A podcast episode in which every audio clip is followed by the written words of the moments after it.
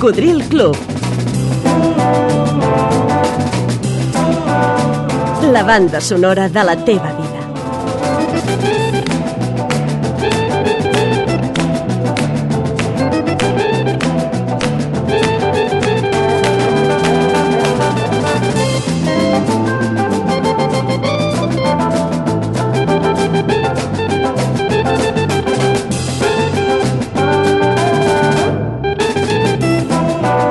Cocodril Club.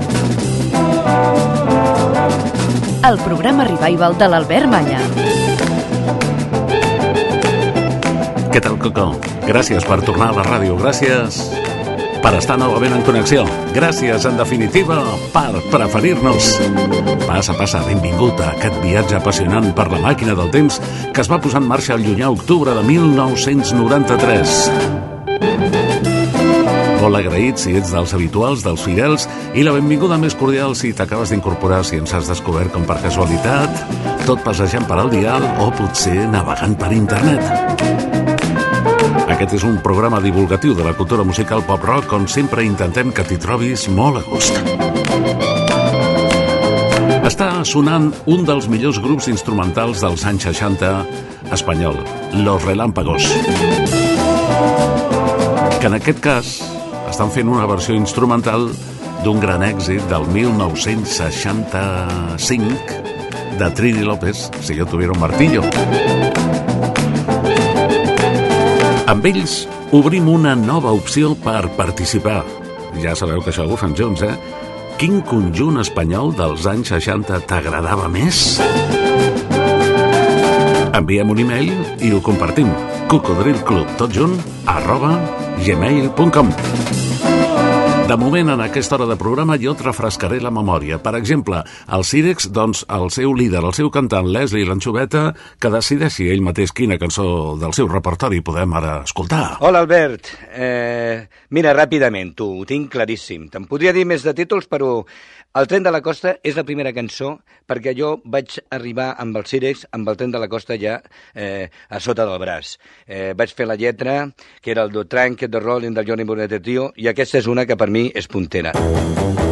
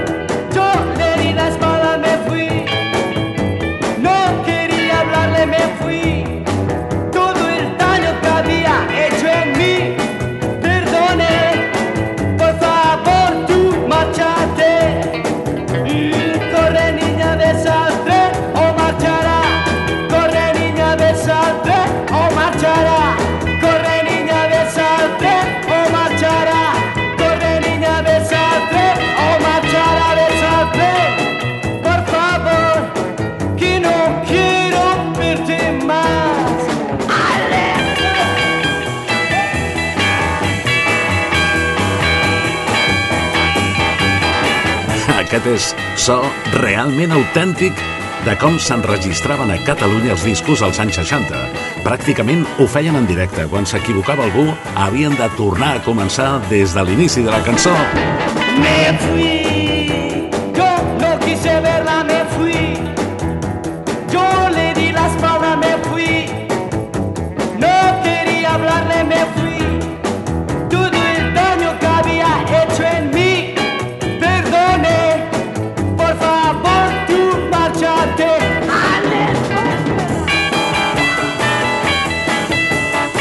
Leslie del Cirex ha destacat el seu repertori aquest tren de la costa, que era una versió de Johnny Burnett, de Try and Keep a Rolling.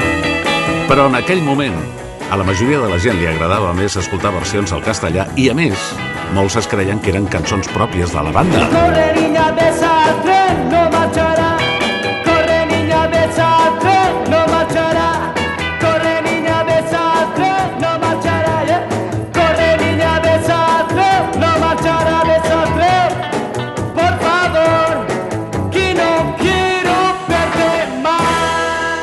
Cirex. Una primera opció.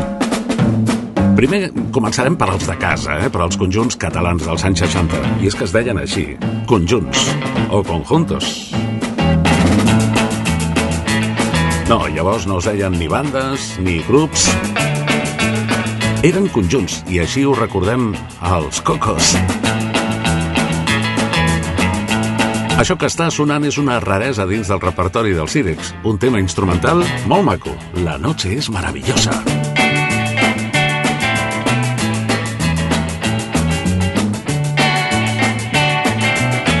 Quin conjunt dels anys 60 t'agradava més?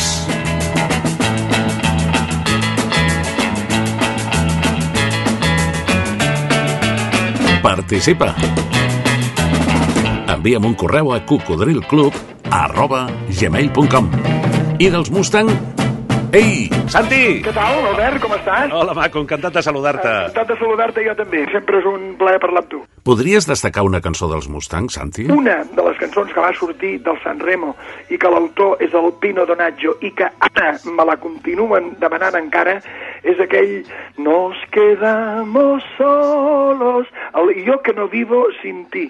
I quan comences aquesta frase tothom, tothom la, la, la recorda i, i per mi doncs, és una de les cançons eh, eh, punteres, base de la nostra discografia. Sí, sí, a més a mi em fa molta gràcia perquè molts oients m'han demanat la cançó de Nos quedamos solos. Se nos quedamos solos. Eh? Es queden... Quan en realitat el títol és Jo que no vivo sin ti. Nos quedamos solos como cada noche.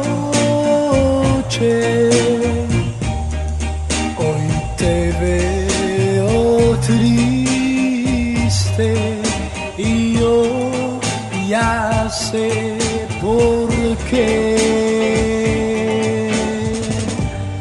tú querrás.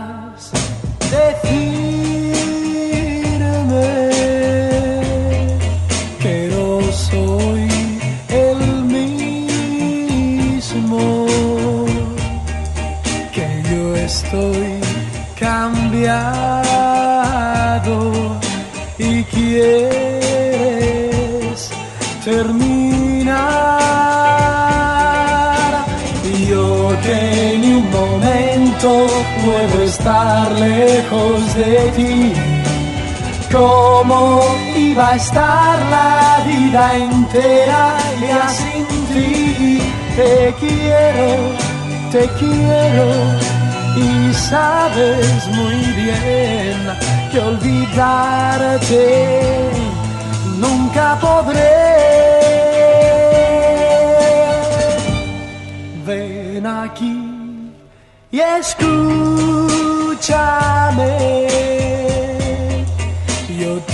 Quiero mucho. Te lo pido, quédate ahora junto a mí.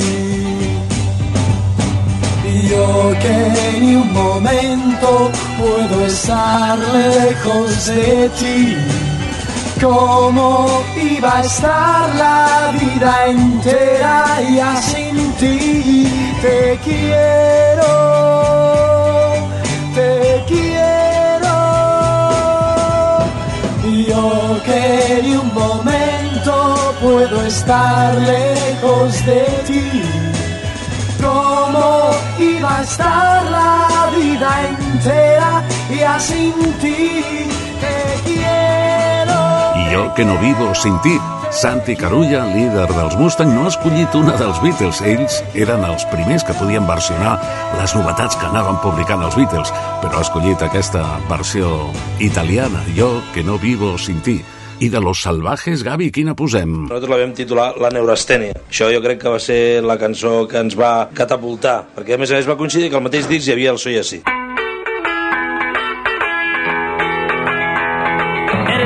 Clase de chico que le vende siempre la atención, que le abruma el ruido de la circulación.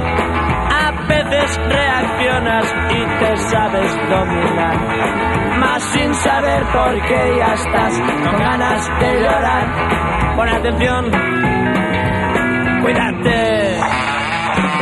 Atención,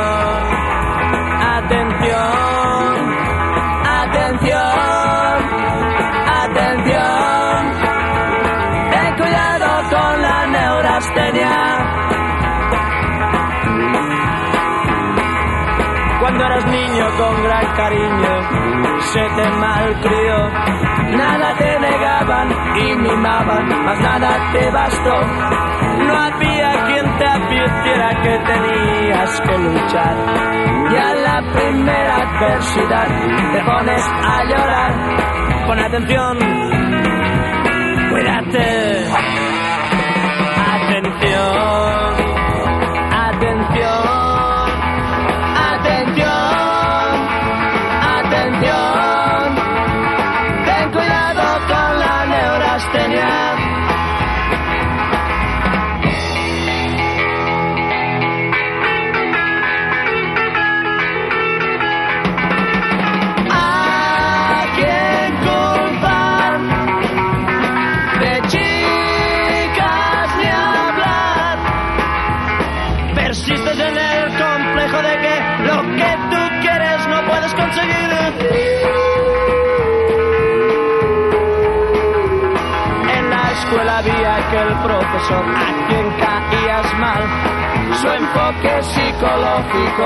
Te resultó fatal. Al conocerte me empeñé en poder enderezar. Y al fin desistí porque me iba a contagiar. Pon atención, cuídate. Gavi, Gavi Alegret, cantant de Los Salvajes, Atención ha destacat aquesta, La Neurastènia, con la neurastenia. Una versió al castellà d'un clàssic dels Stones. En aquell temps, si els Mustang eren una miqueta els que feien Beatles, els Salvajes eren els Rolling Stones. Has connectat amb el Coco?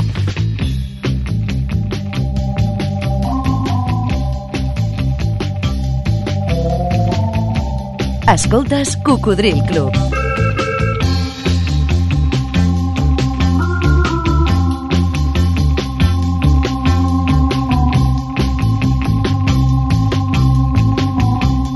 El programa Revival de l'Albert Malla.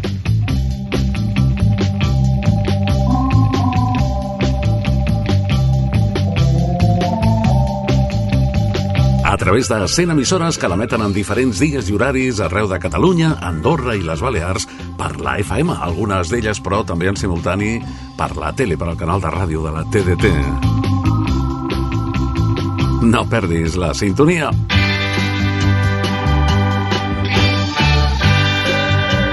Quin conjunt dels anys 60 t'agradava més? Digue-m'ho, envia-m'ho un e-mail a cocodrilclub, tot junt, arroba gmail.com. N'hi havia molts, i la majoria agradaven moltíssim. Això nosaltres només t'estem refrescant la memòria. Ha començat per Sirex, Mustang, Salvajes, però recordem, per exemple, a Los Cheyennes, i recordem que va haver-hi un temps que estava de moda dins del rock una mica a el rock, eh? I, I, a més, cantar una miqueta amb accent andalús. Així ho van fer i van triomfar, per exemple, Los Cheyennes amb Válgame la Macarena. Válgame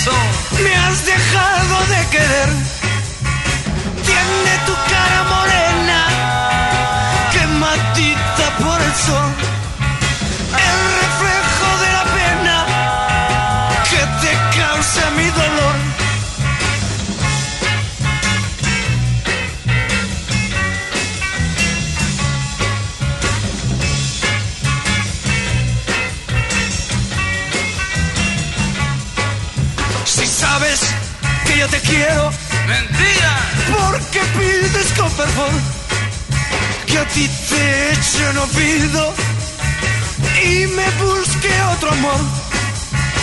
Válgame la Macarena, si te puedo comprender.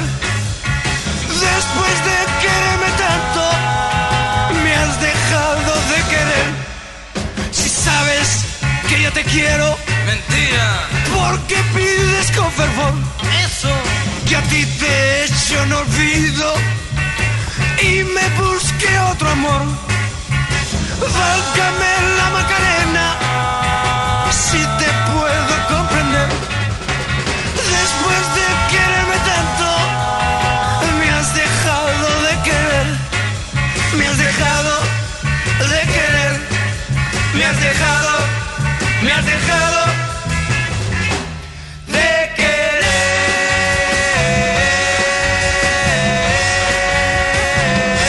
Válgame la Macarena va ser l'èxit més important de Los Cheyennes, que deien que eren més salvatges que los salvajes. No van ser tan populars, però molta gent segur que se'n recorda d'ells. És que n'hi havia tants, una cada cantonada. Era una autèntica revolució de guitarres elèctriques el que es va produir a Catalunya als anys 60. Jo recordo, era molt criu, que cap al vespre, a les 7 quarts de 8, que suposo que era quan sortien de treballar, ells llogaven els baixos de les cases els que volien assajar per dedicar-se professionalment a la música. I hi havia molta activitat, hi havia cents de grups, però només uns pocs van aconseguir una actuació a la ràdio. Llavors els programes estrella de la ràdio es feien cara al públic i els conjunts tocaven en directe per la ràdio. I gràcies a això, alguns van tenir l'oportunitat de gravar un disc i a partir d'aquí sí que ja va començar la seva carrera professional amb bolos, amb actuacions en directe per tot arreu.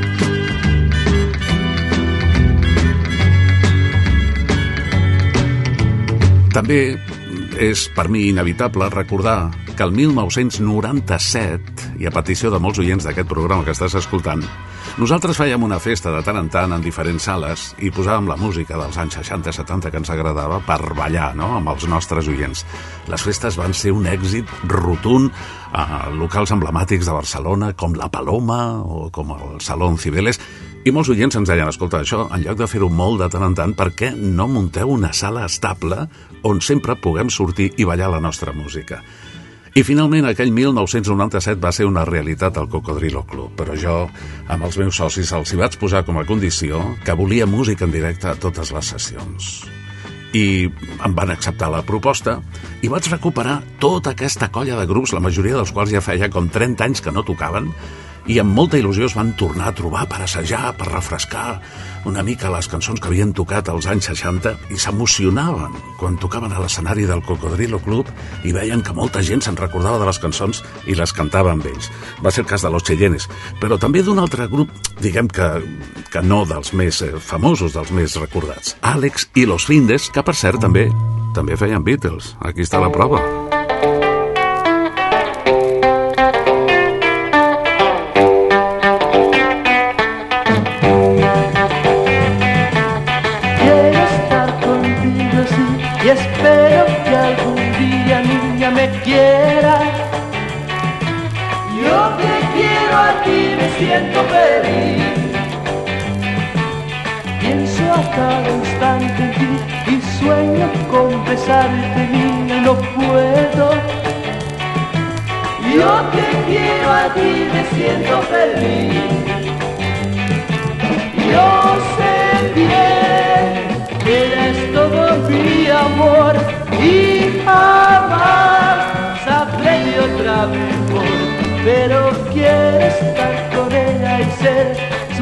Estrella sola, sola en el cielo.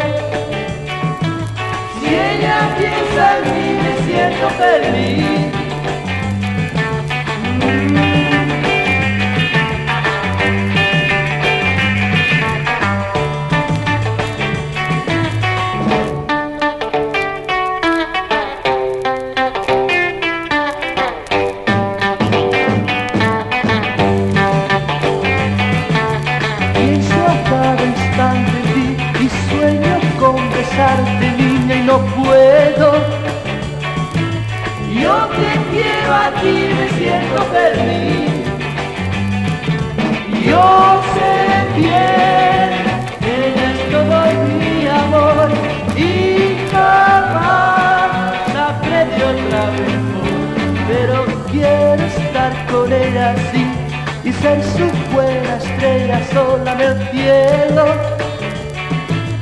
Si ella piensa en mí me siento feliz.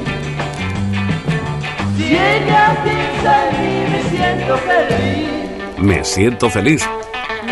L'adaptació del I Feel Fine dels Beatles feta per Àlex i los Findes. Com sonaven les gravacions dels anys 60 fetes a Barcelona. Hi havia molta diferència amb les que ens venien de l'estranger. Però és que, a més, la majoria escoltàvem aquests vinils amb aquells tocadiscos de maleta que ens emportàvem, que eren portàtils, que ens emportàvem a les festes, que també sonaven a dimonis fregits, Bé, comparats amb els equips d'ara, no?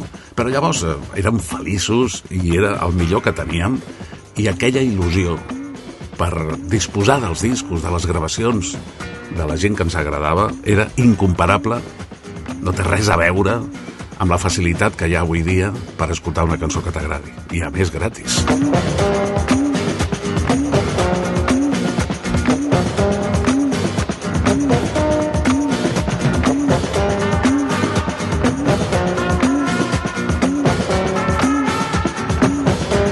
T'acompanya l'Albert Malla.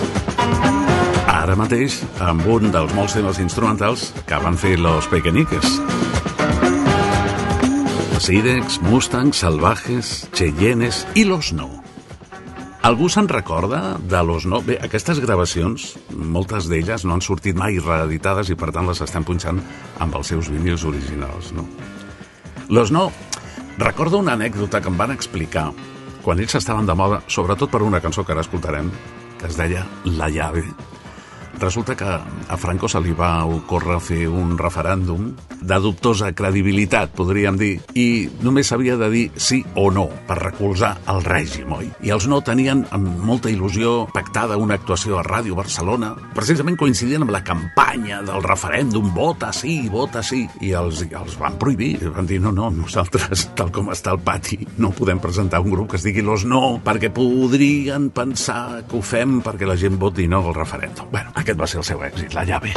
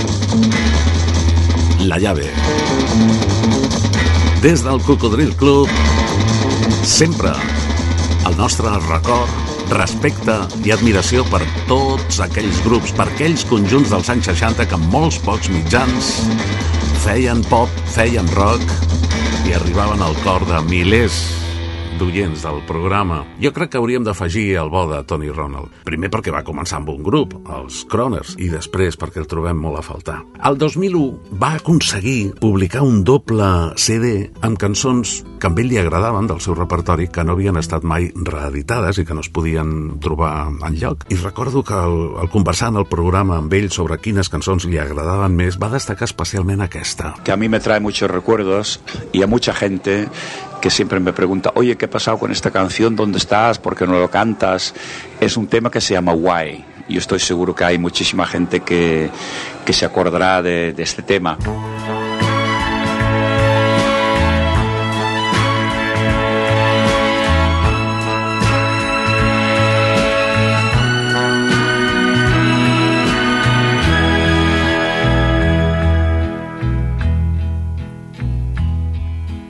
There's a kind of sadness in my mind. Came back, and I know love is blind. I hope she would love me in the end. Now I knew she liked me like a friend. Look at me. Look at my face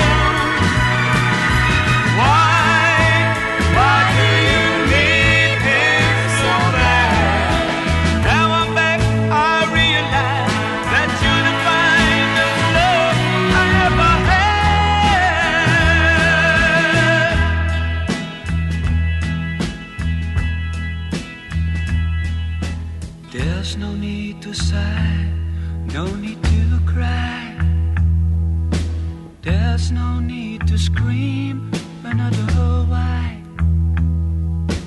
Even that won't reach her little ears. Cause she's deaf and blind when he appears. Look at me. Look at my face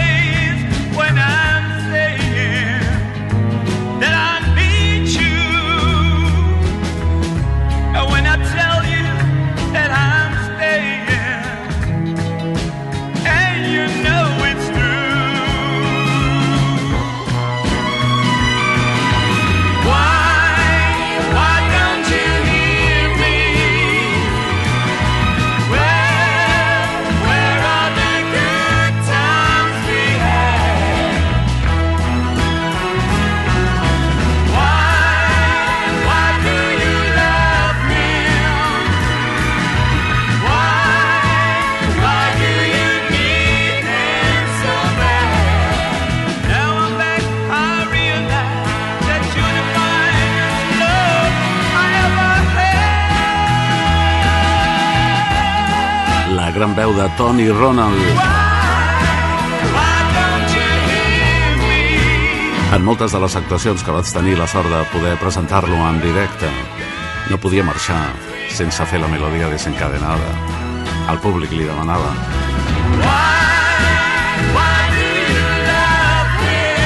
Però del seu doble recopilatori en CD en versions originals, amb gravacions originals dels anys 60 i 70, publicat el 2001 i anomenat genèricament Help, ell va voler destacar-nos aquesta. Why? Per què? Malauradament, Toni no està ja amb nosaltres, com tampoc ho està el cantant de Los Catinos, Manolo Veí, que van ser pioners. Ells van ser anteriors a Sirex, Mustang era un grup d'estudiants de finals dels anys 50. I a Manolo, en certa ocasió, li vaig comentar que la cançó d'ells, de Los Catinos, que ens heu demanat més històricament en el programa, era El primer beso. Pues sí, fue un- mm, una canción que, que a nosotros nos llamó la atención, eh, que, porque la grabamos, que no había ninguna versión en España de, de esa canción, y que se llama El primer beso, y que ha sido una canción que es la que más nos han pedido en- de todas las nuestras, porque quizá porque era la única versión que había en España de, de esa, de esa canción. El primer beso, a lo mejor es porque cuando salió esta canción, el primer beso era muy importante en la vida, ¿no? Pues sí, yo creo que algo tuvo que ver, ¿eh? Algo- por lo menos me salen algunos y dicen, mira, con el primer beso me hice novio, con el primer beso me casé con esta chica. Y bueno, no, supongo que estarán contentos, no, no, no, no te- tendrán intención de tirarnos piedras. Primer beso nunca se pide, se da en silencio y sin pensar, se guarda muy dentro del alma y nunca más se puede olvidar. El primer beso es dulce y cándido es como un cántico sentimental. Se da con los labios temblando, jurando un amor sin final. Si tú alguna vez te marchas muy lejos, me queda beso que ayer te di en silencio, principio de nuestro querer. El primer beso nunca se pide, se da en silencio y sin pensar se guarda muy dentro del alma y nunca más se puede olvidar.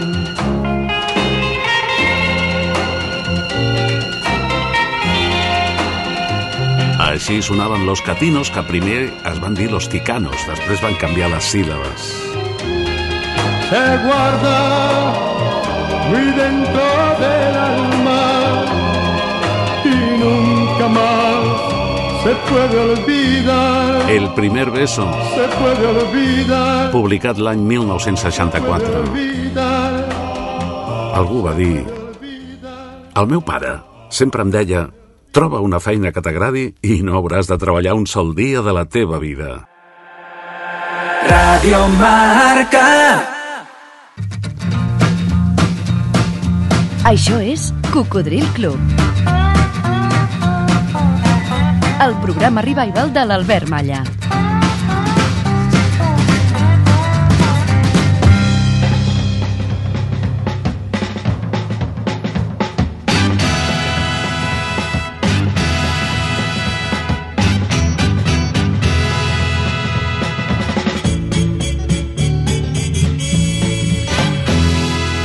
Què tal, com ho portes, Coco? Nosaltres molt contents de dedicar aquesta hora especial de programa als conjunts espanyols i especialment catalans dels anys 60. Quin t'agradava més?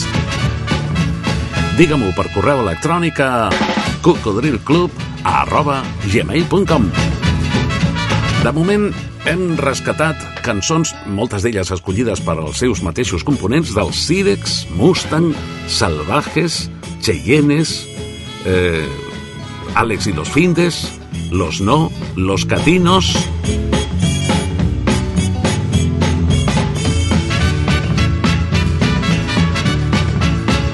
i de los jóvenes. És curiós, perquè van treure pocs discos, van durar poc, però hi han passat, doncs, molts anys, però no passa gaire temps sense que algú no ens demani una cançó de los jóvenes aquí al programa.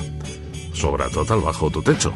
Amb nosaltres el fundador del conjunt Los Jóvenes, José Luis Verísimo. Recuérdame la anécdota, a mí me gustan mucho las anécdotas, ya lo saben mis oyentes, la historia que hay detrás de vuestro gran éxito Bajo tu techo. Vosotros estabais trabajando, estabais actuando en Ibiza, ¿verdad? Sí, nosotros estuvimos tocando en Ibiza de músicos, entonces allí se llevaban, no había el auge de la discoteca ni todo esto, entonces eran salas de fiestas. Entonces allí vino un amigo, un camarero, y dice, ah, yo conozco un chico que ha venido aquí, que es cantante, y bueno, si como se está aburriendo, se puede venir, que era el Mike Jagger, que estaba por allí. Aquel En chico aquella era época- Mike Jagger. Entonces, Estamos hablando del año época- 65 más o 65, menos. pues sí. Acababan de sacar ellos el Satisfaction. El Satisfaction lo acababan de sacar. ¿Y qué hacía Mike Jagger en la isla? Nada, estaba de vacaciones, 15 Estaba de días. vacaciones, Sí, 15 días. con alguna novieta, me No, imagino. no, no, no, iba solo y con la misma ropa todo, el- toda ¿Ah, la sí? temporada. Sí, porque él, él era bastante hippie ya para esto, ¿eh? Él ha sido el modelo de hippie total. Pero el hombre tocaba muy bien, porque además tocaba el bajo. Un día vino a tocar el bajo. Bueno, Un día entonces- vino a tocar el sí, bajo en la sala allí. donde vosotros Sí, trabajabais. porque estaba allí, venía Como cliente, bueno, digamos, sí, bueno, improvisadamente, ¿no? él venía allí, bueno, sí, porque el tío se daba a conocer muy bien. Entonces un día así hablando le dije, oye, este amigo me ha traído un montón de discos, cosa, un fallo por la beca, porque no sé, si son acetatos no se pueden sacar de una fábrica, ¿no? Pero bueno, como 20 o 25 acetatos nos dejaron. Y había el bajo tu techo que nos encantaba. Y entonces le dijimos, oye, lo podíamos grabar, pero claro, el cantante nuestro, nosotros en inglés no podíamos grabar. Y más que ni sabíamos inglés ni idea. Y entonces, ¿qué quiere decir él, Esto es la cornisa, nos explicó, bajo la cornisa. Dice, bueno, nosotros lo ponemos bajo tu techo, ya está. Entonces, delante de él la cantamos un día. Y tío dijo, ah, pues muy bien. Dice, pues la podemos grabar, pues la grabamos. Ala, así por la buena. Sin pedir autorización de nada. Y se grabó. Por supuesto que en Inglaterra ni se enteraron. Pero aquí salió, la radio fue subiendo, fue subiendo, el disco se vendía. Y en Zaragoza nos pusieron número uno. Entonces vino un hit parade en una revista, los eh, Bajo tu techo, de los jóvenes y Mike Jagger. Imagínate. Como autores constaban los jóvenes y Mike Jagger. Hostia, la de se enteró en Londres, nos envió una carta, pero bueno, una carta de abogado, de amenazadora. Y vosotros cagadetes. Entonces nos cagó, no, claro, porque cada vez porque nos llamó Discofón, pero claro, se ve que era millonario lo que pedía esta gente. Y con todo lo colgado que era el señor, además ya que es un tío que tiene un coco muy grande, ¿no? Y entonces se lo preguntaron, le dijeron, sí, sí, estaba en Ibiza y se lo dijo el camarero, bueno, un amigo mío, y lo, y lo grabamos. Entonces nos envió una carta diciéndonos que en lo sucesivo, el señor Marciaque no era nadie para autorizar una canción. Y bueno, es una anécdota que tu- tuvo gracia y pasó de la historia. Pero al final la sangre no llegó No, al río, no, no, no. Después la década nos dijo, no, si ustedes quieren grabar, nos llaman a nosotros. que no-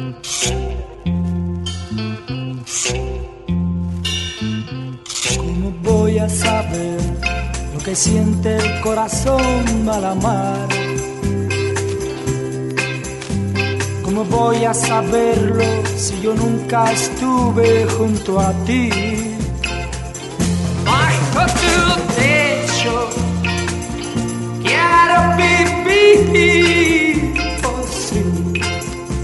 y dejar ya de soñar bajo tu techo. Yo te tengo que amar bajo tu techo y dejar de soñar bajo tu techo. Solo tú, solo yo bajo tu techo. Tú que eres amor bajo tu techo. Techo. ¿Qué va a ser de los dos si más lejos te vas de mí? ¿Qué va a ser del amor que comienza a nacer entre los dos, mi amor?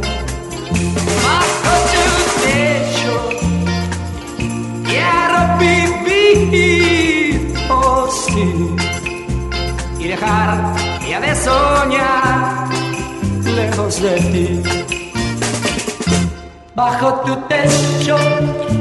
Yo te tengo que amar bajo tu techo y dejar de soñar bajo tu techo. Solo tú, solo yo bajo tu techo. Tú que eres amor bajo tu techo, techo.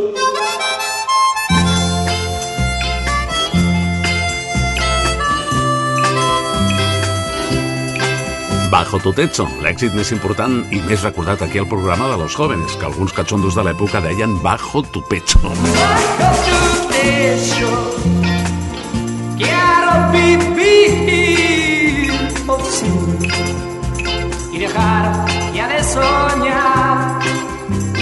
Brasil.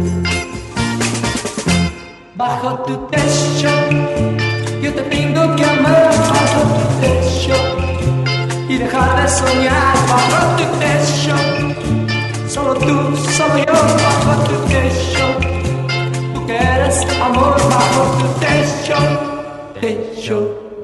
Especial Cocodril dedicat als conjunts espanyols i concretament catalans dels anys 60. Quin era el que més t'agradava? Digue-m'ho per correu electrònic a cocodrilclub arroba gmail.com. Hem trucat a Pere Gené, el líder de l'estrella solitària de Lone Star. Pere, sisplau, destaca'm una cançó vostra. De la primera època jo destacaria Mi Calle perquè, clar, no perquè el que ha esdevingut després, sinó perquè en aquell moment és quan jo vaig aconseguir de la, de la discogràfica que poguéssim gravar cançons, cançons meves, no? Vull dir, o sigui, cançons nostres, en el sentit de que fins a llavors tot havien sigut, o quasi tot havien sigut, eh, èxits internacionals i coses d'aquest tipus, que era el que ells ens obligaven a fer. I la primera cançó és Mi Calle, i bueno, després doncs, va resultar que ha sigut la cançó més emblemàtica del grup, no?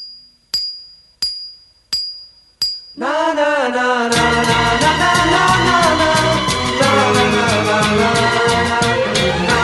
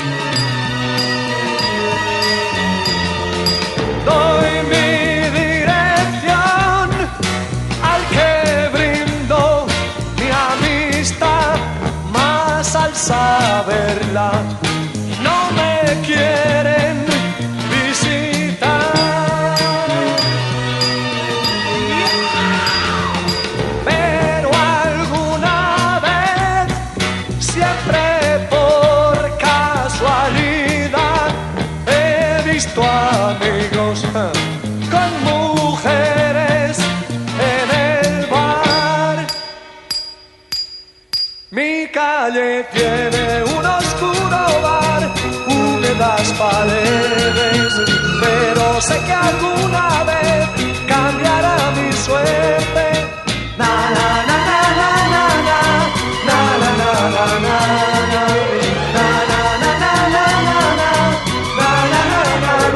Mi calle. Quan finalment a Lone Star els van deixar gravar les seves pròpies cançons i deixar una miqueta a banda les versions. També hauríem d'incloure a Mike Kennedy, líder dels Bravos, ¿no? En aquesta primera hora, diguem, d'opcions, d'idees. Mike, ¿puedes decirme una canción de, vuestro repertorio? Que no sea el Black is Black, que ya sabemos que fue la primera canción de un conjunto español que fue número uno en Gran Bretaña, en Estados Unidos. Pero además del Black is Black, ¿cuál pondrías tú ahora? Pues mira, Albert, eh, por supuesto, el título de la segunda película, el Bring It Eleven. Ujú. ¿Qué te parece? Bien. A mí me parece fabulosamente escoinut. Recuerdas a los fans de aquella época, ¿verdad, Mike? Los fans siempre te ven guapo. Puedes ser el jorobado de Notre Dame, pero te ven chulito, te ven chulo. Te ven chulito, siempre te ven guapo las fans. Oye, Mike, entonces, todo lo que venía de fuera necesariamente era mejor, ¿sí o no? Creo que la gente que nos oían se creían que todo lo que viene de fuera es mejor. Lo que pasa es que estuvimos adelantados de medio año, un año, porque date cuenta en el franquismo, eh, las canciones llegaron con un año incluso mm, de retraso. Empezamos a actuar en Alemania y hemos tenido la oportunidad de ya tener canciones en nuestro registro que venían aquí al oyente un año más tarde.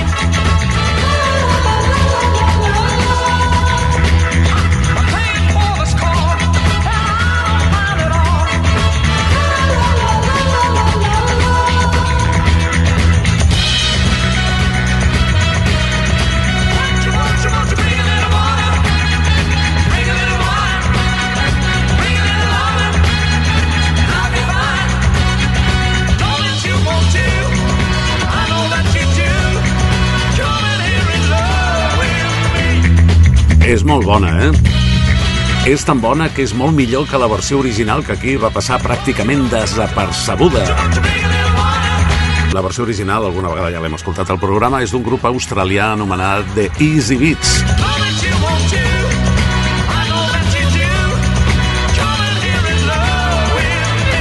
Sirex, Mustangs, Salvajes, Cheyennes, Los No, Alex y los Findes, Tony Ronald, Los Catinos, Los Jóvenes, Lone Star, Los Bravos...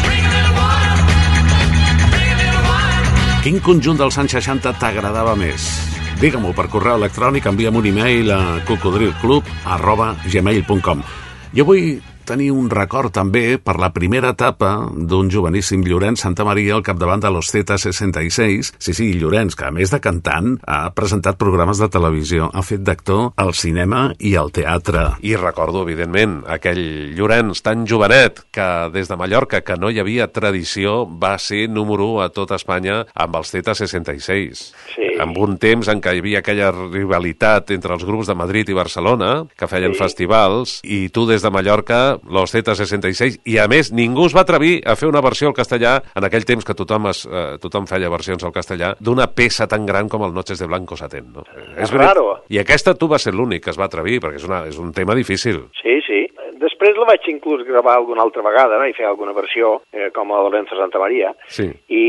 però sí, és vera que aquella versió que fèrem va ser única, sí.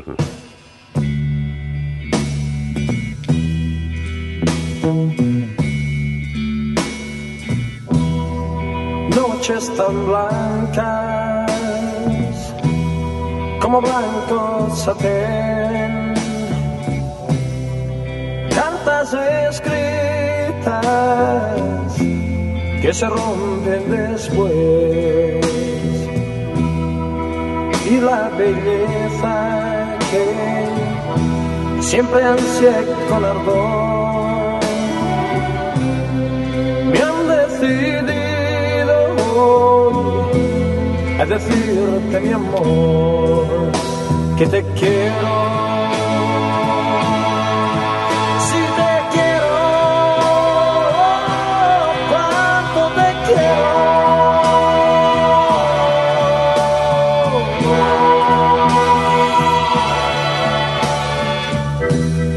Mano en la mano las parejas se ven. Deseo que así vayamos también. Mil desengaños me han venido a contar. Más lo que siento en mí no lo puedo callar, que te quiero.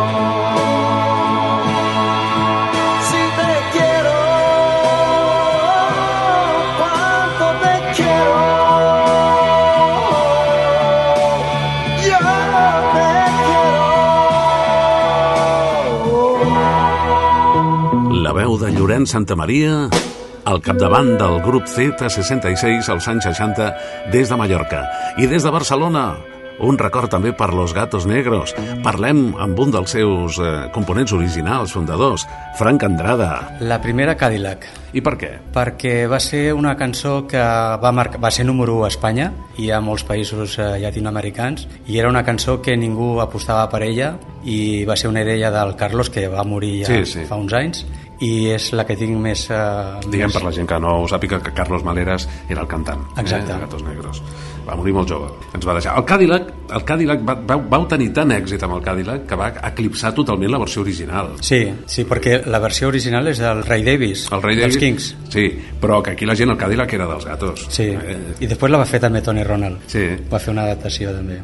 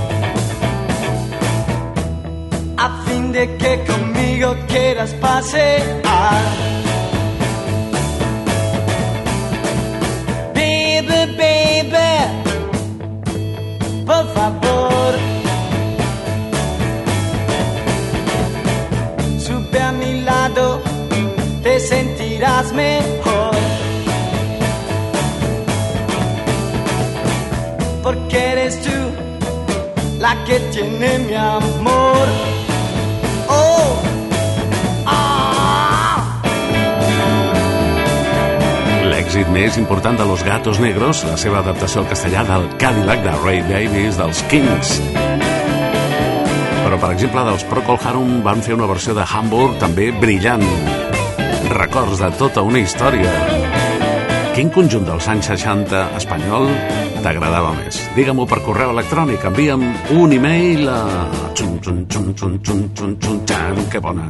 cocodrilclub arroba gmail.com Encara donarem una altra opció. Quiero llevar en mi nuevo. I dels conjunts de Madrid, qui t'agradava més? Los Brincos, potser? Mejor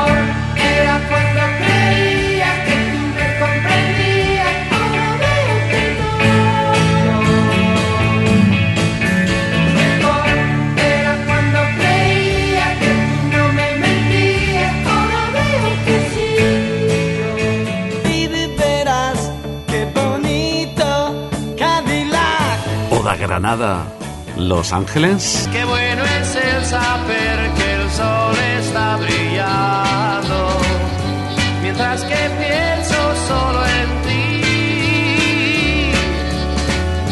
Saber que pronto besaré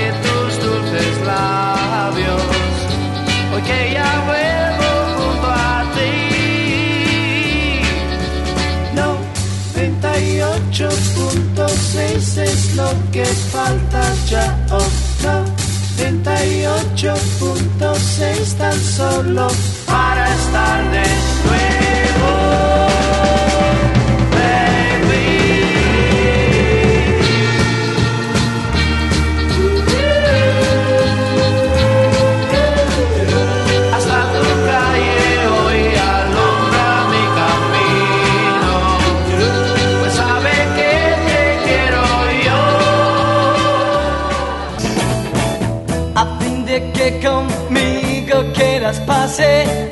Des de Madrid, un dels pioners va ser Miki, Miki Carreño y Los Tonis. ¿Qué canción me destacarías, Miki? Hombre, yo creo que no puedo olvidarme del primer Extended Play EP que grabé con los Tonys cuando estábamos en Filo. Eh, yo creo que una de las canciones que nos vimos obligados a grabar, que era una versión, hicimos El ritmo de la lluvia y la hicimos con bastante honestidad y bueno, y la gente eh, reaccionó muy bien con esa canción.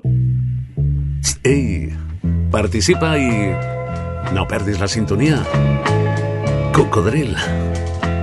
Cocodril Club, el programa revival de l'Albert Malla. Oigo el ritmo de la lluvia repicar y al caer me dice dónde está. Me dice que ya tengo que olvidar tu amor, que un nuevo amor en ti nació.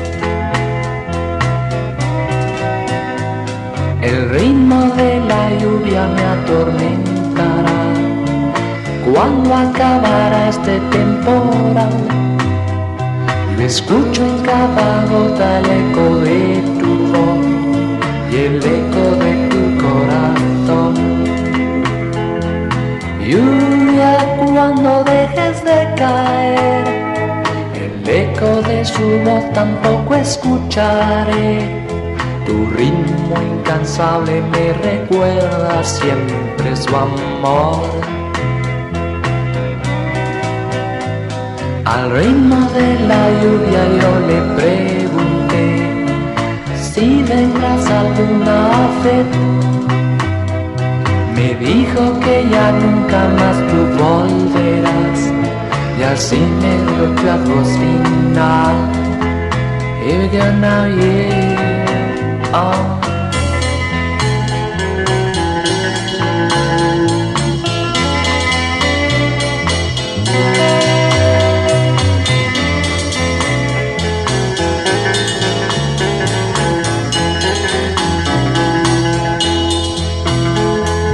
Lluvia cuando dejes de caer, el eco de su voz tampoco escucharé. Incansable me recuerda siempre su amor.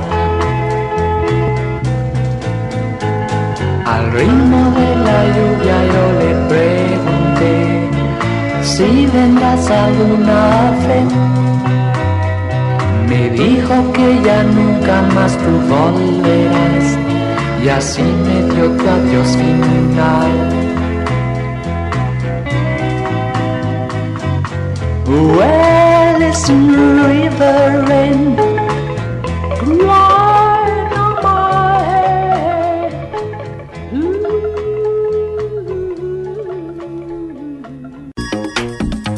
Ei, has connectat amb el Coco? Sintonitzes Ràdio Marca Barcelona.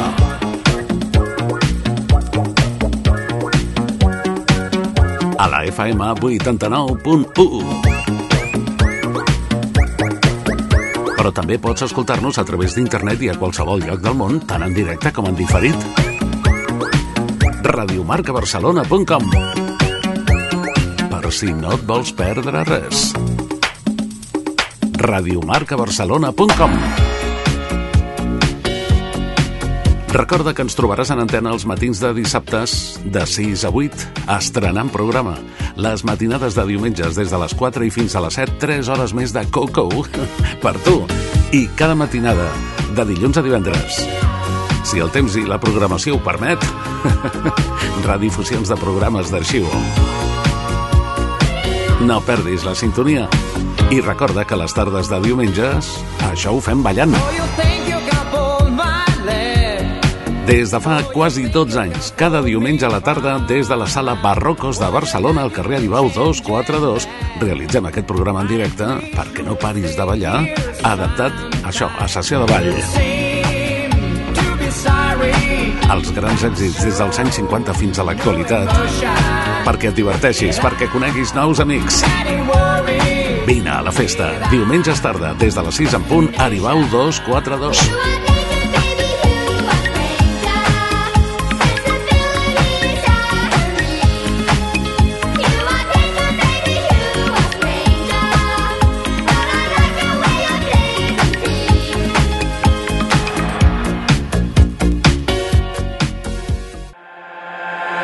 Radio Marca.